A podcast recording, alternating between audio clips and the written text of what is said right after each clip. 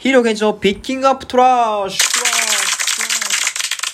さあ始まりました。ヒーロー現地のピッキングアップトラッシュ。本日は第7回目の放送となっております。はい。いや、てなわけでね、今日はね、クリスマスイブ。はい。12月24日。まあでもイブって言ってもね、あの、火曜だし、ね、土平日だしね。うん、まあそんなにこう、あの、テンション上がってる人も、ね、多くはないんじゃないのかなって思ってます。まあ多くの人がね、まあ多分仕事だと思うし、うん。まあそれでもね、なんかこうクリスマスっぽいことしようかなみたいな。ケーキ買おうかなとか、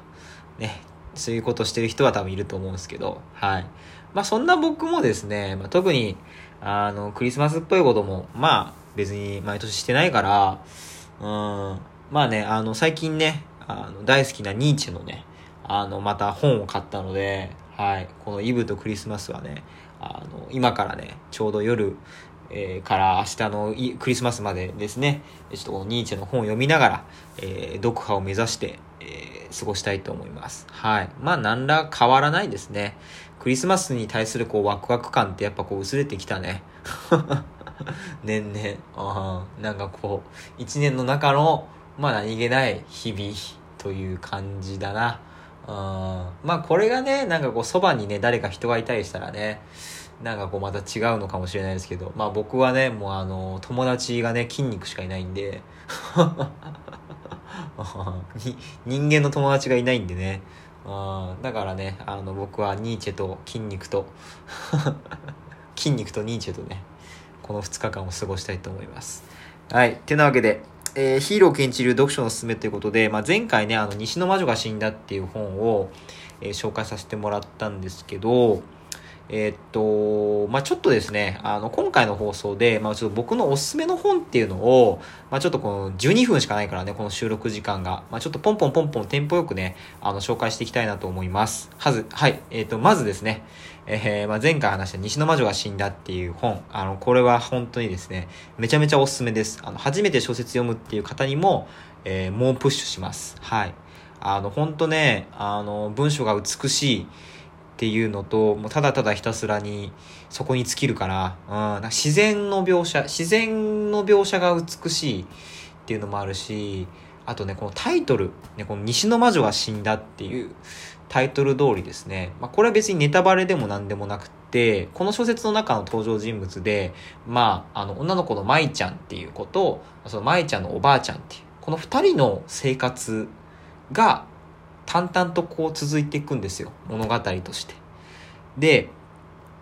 まあ、あの、最初の冒頭、ね、小説手に取ってさ、開いた時のさ、始まりの出だしが、まず、おばあちゃんが、もう亡くなるんだっていう。おばあちゃんがもう、舞ちゃんのおばあちゃんがもう亡くなってしまうんだっていうことを、から始まるんですよ。出だしが、まず急に。だからまず読んでる人に対して、あの、もうおばあちゃん亡くなるよって、ね、ことをまず知らせるとこが始まると。だから読み手としては、あ、おばあちゃん、舞ちゃんのおばあちゃんいつか亡くなっちゃうんだっていう気持ちを持ちながら、その二人のね、その愛おしいね、生活をね、こう、見届けていくわけですよ、読者は。だここがね、あの、すごくね、いいなって僕は思ってて、うん。まあ、なんだろうな。そうそうそうそう。なんか、いつかはなくなってしまうっていうことを読み手が知ってるからこそ、それまでのこの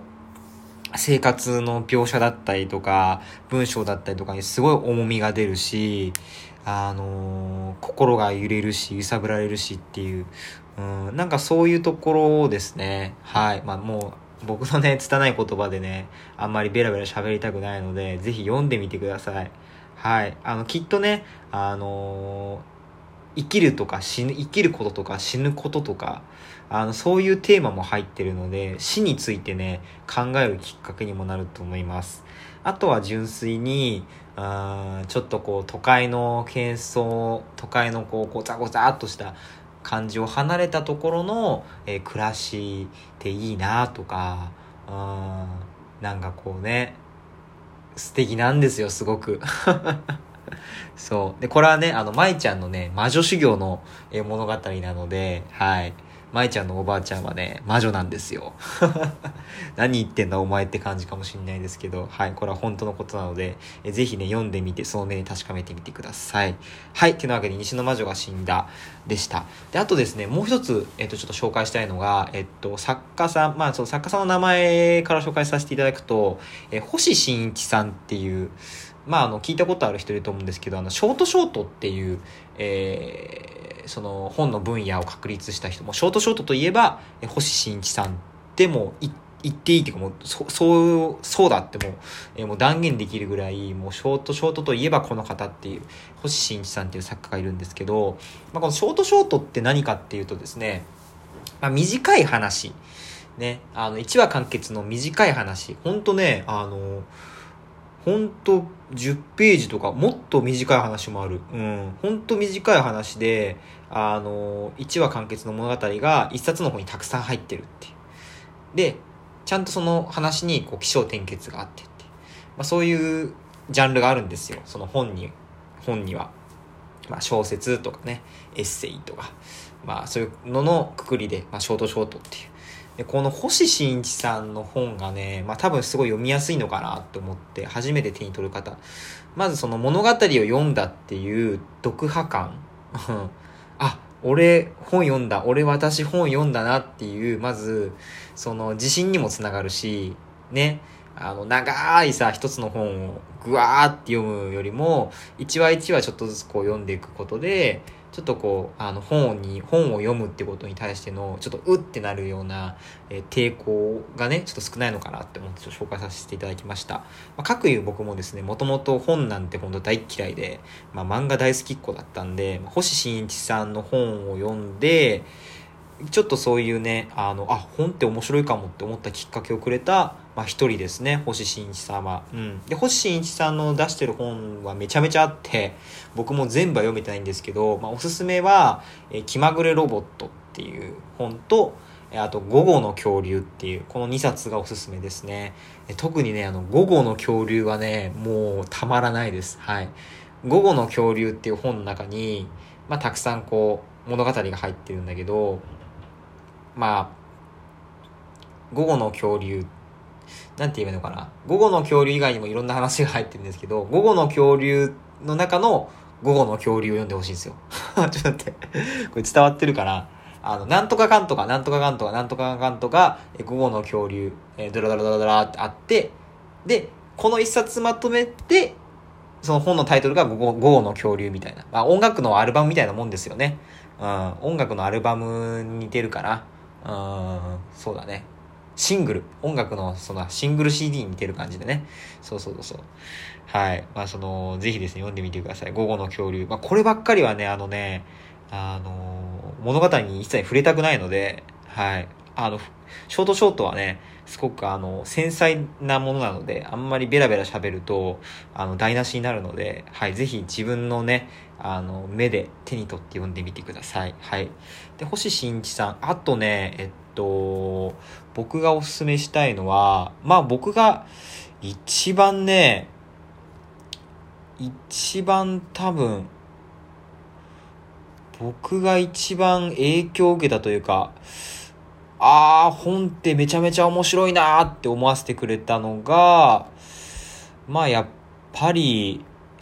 まあこの方ですよね、奥田秀夫さん。うん、奥田秀夫さんっていう、えっとね、まあ、空中ブランコっていう、まあ、直木賞を受賞した作品が、まあ、代表作としてよく挙げられるんですけど、まあ、僕はですね、この奥田秀夫さんの空中ブランコっていう本を高校生の時に読んで、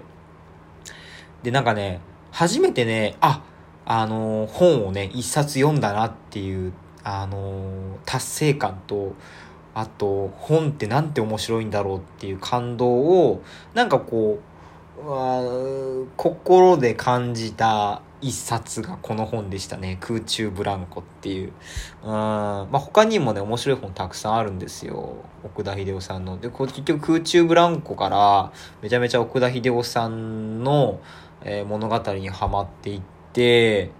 で、他にもですね、え、っと、東京物語、奥田秀夫さん、同じ奥田秀夫さんの、あと、サウスバウンドとかね、